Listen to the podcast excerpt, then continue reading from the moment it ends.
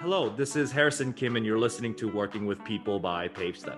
The Working with People podcast is for executives, managers, and people leaders. We bring people experts together to provide you with relevant content on how to think about and manage your most important asset, your talent. We have Andrew here with us today. We're going to be talking about high growth organizations, priorities, challenges, and I, I think he's going to bring a lot of interesting insights, especially related to people. Hey, Andrew, how are you? Hey, doing great. Glad to be here. Where are you calling in from? San Francisco Bay Area. Awesome, awesome. It's the first day of October. Uh, how's the weather looking over there? Probably better than where I am in New York. You know, it's cool, cool mornings in the in the 50s. Although I just heard that uh, you know my my small kids are in elementary school here, and there was a water main break. So mm. uh, you know the kids are off school today. You may you may see a stampede at any moment. sounds good. Sounds good. Um, so today, again, we're going to be talking about high growth challenges with that, and, and priorities around high growth in or in high growth organizations. But let's start with you first, Andrew. Tell us a little bit more about you, uh, what you do, what makes you passionate. Uh, tell us more. Sure. Well, thanks. Um, I've I've been doing human resources work for more than 25 years.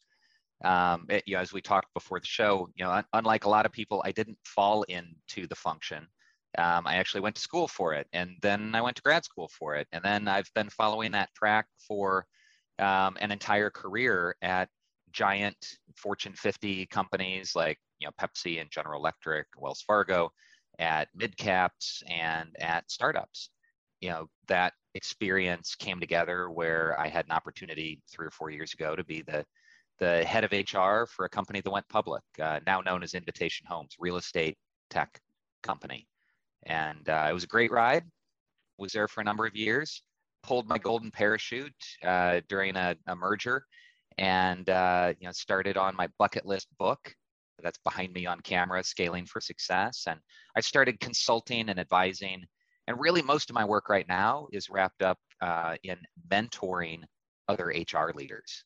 Yeah, I, I say kind of tongue in cheek, people fall into the function, but you know it's true. It's a true in, in a lot of cases. And a lot of new people to the function or in their first top job or, or new startups. And so what I try to do is support and educate them and help them be more successful in, that top job. Perfect. Perfect. All right. So let's dive right in. Can you define, first of all, what high growth means, you know, to you? Like, what does an organization um, look like or feel like when you're talking about high growth organizations? Yeah, the uh, term itself can be defined as headcount growth of 50% or more in a 12 month period. You know, my, my co-author and I referenced that a couple of times, and you, you can talk about revenue in one context, and in the human resources context, it's about headcount. So mm. 50% year over year, and, and we thoughtfully talk about high growth rather than startup, because high growth can happen for mid-cap companies. It can happen with private equity portfolio companies that are growing rapidly or, or even through merger. So, you know, high growth doesn't necessarily mean tiny. It means rapidly growing. Yeah. Yeah. Makes sense. Makes sense. Yeah. So let's talk about the challenges that you've seen across the spectrum, right? You've worked at startups, you worked at mid-cap, you worked at enterprises. What are some of the biggest challenges experienced by these high growth organizations? Yeah, well, high growth typically means high change. And in a high change environment, what you're dealing with most frequently is too much stuff to do. Uh, you know, priorities are changing rapidly, and, you're dealing with it, some measure of chaos. Whether you have a lot of people on board at your high growth company or just very small, it, it's the management of those priorities that is probably the most thematically common issue that those groups are dealing with. Gotcha have you thought about how to prioritize you know some of these areas and focus areas for these rapidly growing companies oh yeah yeah that being the number one challenge what they're usually dealing with is hey do, can i move these 30 things an inch mm-hmm. or can i be more selective and focused to move three things a mile and, and what's really challenging and, but necessary for organizations to do is have that focus and so the, the answer for too much to do, too many priorities is to focus. and to think about what is your plan. First, what's your plan at the company level? What are your top few goals? What's most important right now, as Patrick Lencioni might say? And then what's most important for any major units within your group? Maybe that's your HR team, maybe that's your engineering team, ensuring that that ladders back up to the high level company goals. So I, I end up doing a lot of work for the HR leaders that I mentor, helping them create their people plan. Mm-hmm. What are mm-hmm. the most important things that your function should do? And often they have trouble doing that because the company hasn't articulated their short list. So we end up working on the company first and then then working at uh, at the functional level.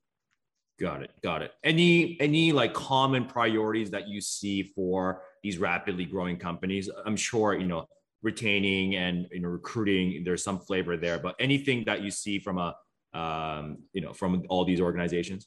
Oh yeah. Well, high growth means in, in our context, rapid headcount growth. So that means recruitment is a is a thing. It's a big mm-hmm. thing. Mm-hmm. That means uh, onboarding and interviewing is uh, is important to all of those groups. Uh, that usually means that you have a bunch of new managers, new to managing their teams, and so manager skills are a big mm. issue. Um, a- another common theme is communication. When things are, when the company's rapidly growing and things are rapidly changing, and priorities are evolving, uh, being clear about what's most important right now, who will do what, you know, just what's happening. Right. Even simply just figuring out that channel for communication and appropriately is, is, is something that a lot of organizations miss. Yeah yeah, internal communication is a big part of managing growth. Right, right. Okay. That makes sense. And these priorities, you know, do they change at the different stages of the company? I'm sure the answer is yes. But you know, when you think about you know companies between startups and mid cap versus enterprises, um, any any kind of overwhelming themes are in terms of how these priorities change as companies grow? Well, it, if you're no longer high growth, meaning adding dramatically to headcount over time, the, the relative importance of recruitment and onboarding and manager skills training starts to move around a little bit. Mm-hmm. When, when you're into more of a maintenance mode, which a lot of you know larger, more stable, mature companies are, your your challenges tend to be more about getting stuff done. You tend to build up and calcify some bureaucracy as you become a 10,000, 100,000 person, uh, person organization. And you know, good luck to all of you that are headed that way. Um, it's nice to have that as a problem. But there's a uh, there's an author that I reference uh, a, a, number of times, Larry Greiner, G R E I N E R, wrote some of the most important work on evolution uh, throughout a company's life cycle. How some of your challenges at one stage of growth become different challenges over time. And the answer to each challenge at the early stage becomes the next problem. So, you know, for example, you know, very early stage, it's it's chaos, and you need to have somebody to tell you what to work on. Well, that's great. You you bring somebody in who's very clear and directive, and but then that becomes its own problem because they're not delegating enough. So delegation becomes the next challenge. And then you're delegating too much, and all your groups are are doing their own thing, and then you need to coordinate at the next stage of, of evolution. So you know, I thought that was uh, you know fabulous work. I refer, it, it, I think he wrote that back in the in the late '60s, frankly. Uh, mm. But it's one of the top two most referenced Harvard Business Review articles of all time. Evolution and Revolution. Look it up. Um, but I think that that concept of different needs at different times and the solution at one stage becomes right. the problem at the next is really powerful.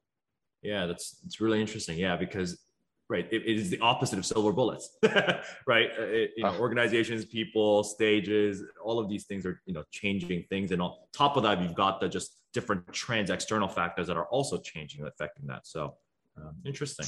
Silver bullets. Oh my goodness. Yeah, we um, only if. yeah, yeah. Well, you know, everybody's looking for that answer. Everybody's looking for you know, just give me the personality test that can tell me who to hire, or just give me the playbook to tell me what to do. And um, I, I really believe that there is no such thing as a best practice. Mm. What's best for your company right now requires a little bit of critical thinking. If you're reading about some best practice, chances are it's from some larger organization that's already had its success, that has a name brand, you know, because that's why they have an article written about them. Um, and, and your issues at 25 people are probably different than LinkedIn's issues at 25,000 people. Right. So be, be really cautious about applying somebody else's best practices to where your company's at right now. Awesome. No, that's, that's, that's awesome. I, I love the, I love your thoughts on what is best practice. no such thing. I love that. No such thing. Awesome. Um, any other tips or thoughts um, as we wrap up this podcast for those executives, people leaders thinking about um, and dealing with these high growth, chaotic moments? Yeah, I'd, I'd say just succinctly have a plan. You know, trying to bring order to chaos starts with making some choices and bringing some clarity. So, what are the most important things to your overall organization right mm-hmm. now? It's okay to update that periodically and you know keep people aligned through really good internal communication so you know if if everything's a priority nothing will be a priority that's said a lot but it's really true in these high growth high change environments so have a plan commit to it it can be scary because if you don't meet that plan investors and employees will ask why but if you don't have that plan you'll really have trouble you know moving forward so so go for it and pursue that progress with a clear plan of action Perfect. Perfect. Awesome. Um, well, thank you for your time here, Andrew. Where can the audience find you and your thought leadership?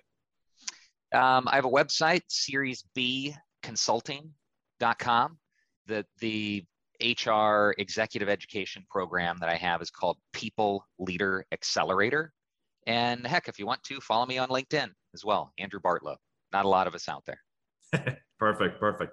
Well, everyone, thank you for listening to Working with People by PaveStep. Feel free to check out other episodes on pavestep.com slash podcast. Thanks, Andrew. Thanks a lot.